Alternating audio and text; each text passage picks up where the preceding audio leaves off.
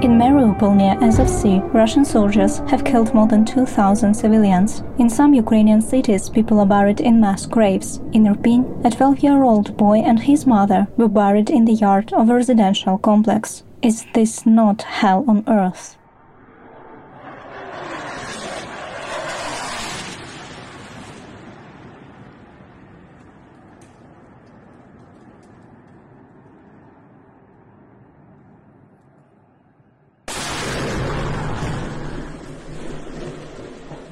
This is UA, the day that we survived. Ukrainian journalists have come together with real people who record themselves and send us their stories to create this project.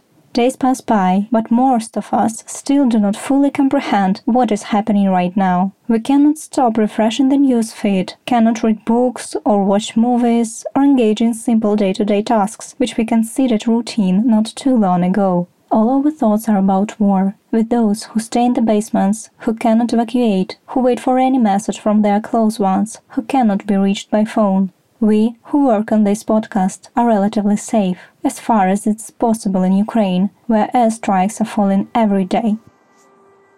We could say that we are used to missile alerts early in the morning by now, but we are not. It's not possible to get used to it. Russian troops are occupying some Ukrainian cities. Every day, residents rally against the occupation, proudly flying Ukrainian flags in protest. For some reason, the occupiers say they are liberating these cities. But from whom?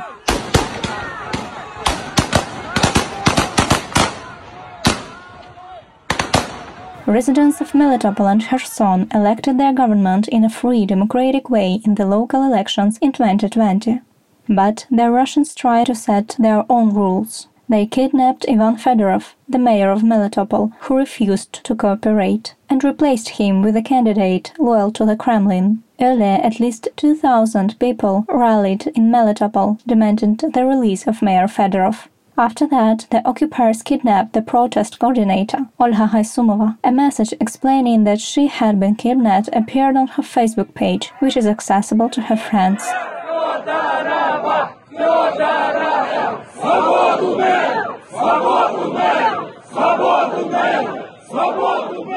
In the Kherson region, local authorities in Henichesk have resigned. We have been put in such conditions when we cannot work as representatives of the Ukrainian local government, the city council's website says. At an emergency meeting of the regional council, the government claimed that Kherson is Ukraine and no pseudo referendums would take place.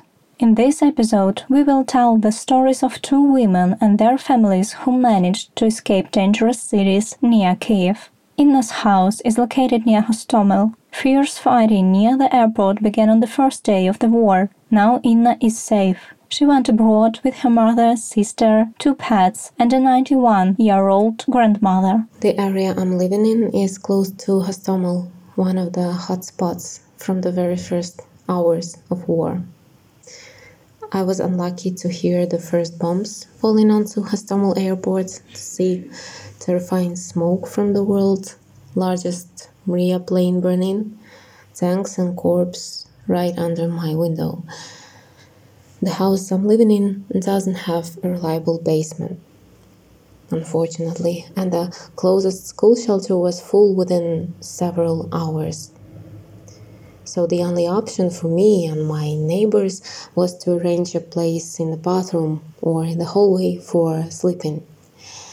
So night hours, once used for relaxation or creativity, have become the most frightening ones. Shaking floor and windows, loud explosions and rockets passing by the windows. First days, we tried to cooperate with neighbors to help organize delivering goods to those who were stuck at home and were afraid to leave. On the seventh day of war, I went to visit my grandmother and my sister, who live a few blocks away, just just support them and spend there a night or two. And that was actually the last time I've been home. Returning back has become too dangerous, as well as leaving the area. But my friend from Poland put an amazing effort to evacuate me and the part of my family. Mihal himself and his numerous friends were eager and brave enough to help us leave the area. The longest, the scariest trip, with gunshot buses, air raid sirens, and rivers of blood on the way, but with the inspiring courage of our militaries, staying calm and devoted on the checkpoints. Four days and nights led us to Warsaw, our temporary shelter. Having only basic stuff, we were given as humanitarian aid. I've managed to evacuate my mom, sister, two pets, and my grandmother, who is 91. Crossing the border was especially difficult for her. 14 hours in a line under snow with nobody to help if there are some health issues. My grandmother perfectly remembers Second World War, during which she stayed in Kiev. Back then, she didn't have to escape. She says, at that time, even the Nazis had never been so sick, so cruel, so inhumane, and so evil as Russians are now. Who would have thought? Now, part of my family is stuck in the Kiev suburbs with no water or electricity, with no link, trying to be silent and constantly praying we are in unstable yet safe conditions now. I'm trying to help remotely with everything I can, although I have nothing similar to the usual quiet working place. You just constantly need to do something to get rid of all the thoughts about everything that was abandoned there and about those dear people who are still under shelling. I also hate the thought of leaving my homeland, now more than ever. Everyone here is advising to move forward, to go to some other countries while there is still such an opportunity. Some advise to find a new job and start a new life. But dealing with these thoughts is difficult as we have our jobs and we have our homeland, and we do not need another ones. Every night we shiver from every loud sound we hear. I mean, ambulance sirens, plane flying, garbage truck working. Nevertheless, we are ready to come back any moment if the opportunity arises, and ready to work hard in our areas to build a new page of modern Ukraine. Because there are so many plans to fulfill and so many people to hug. Light should prevail over darkness. Glory to Ukraine. While women and children seek refuge outside their homes, Russian troops are bombing western Ukraine. There have been airstrikes in Lutsk, Ivano-Frankivsk, and Lviv regions in the last two days. 35 people were killed and more than 150 were injured at the military base. Since the beginning of the war in Ukraine, at least 85 children have died and another 100 have been injured. More than 280 educational institutions were attacked. Nine of them were destroyed completely. On average, the occupiers have ruined 17 educational institutions per day during the war. As a result, 7 million children are left with no access to education due to the fighting in Ukraine and the deliberate attacks on educational institutions by the Russian military. Anya and her children escaped to safety after 14 days in the basement. Anya works as a breastfeeding consultant. She was not ready for war and did not prepare an emergency suitcase. She and her family witnessed firsthand how Russian soldiers killed civilians. I did not expect the beginning of the war. In addition, the day before it started, my family and I returned from vacation. I managed to go to the field consultation and get a certificate for my daughter's school. The morning began with my daughter knocking on the door. I immediately thought, well, now she would ask me not to go to school. But she said, the war had started. The class teacher said that we're not going to school. Of course, I did not have an emergency suitcase, although the day before I read about its contents and theoretically I knew what to put there. The whole first day in between consultations, I tried to pack it somehow and to wait in line at the pharmacy for two hours in the cold. But the brain refused to believe in this surreal situation and to think rationally about where to get all of these things. The fighting began right next to us, only 20 kilometers from the house in the Hostomel airport. It was very scary, but we had light, heating, and some food in stock. Plus, we were busy with how and where to hide in the house in case of bombing, so there were no thoughts about going somewhere at all and on the second day, five meters from our house in the yard, a Grad missile fell. It scattered the ground 200 meters around, smashed the neighbor's windows, and left a huge deep hole in the ground, 6 meters down and 10 meters in diameter. Since that day, four more Grad's missiles fell into our neighbor's yard and destroyed many houses on neighboring streets. On the third day after the fierce fighting in Borodyanka, the lights and mobile communication disappeared. Then gas. Thank God there was some water in the well.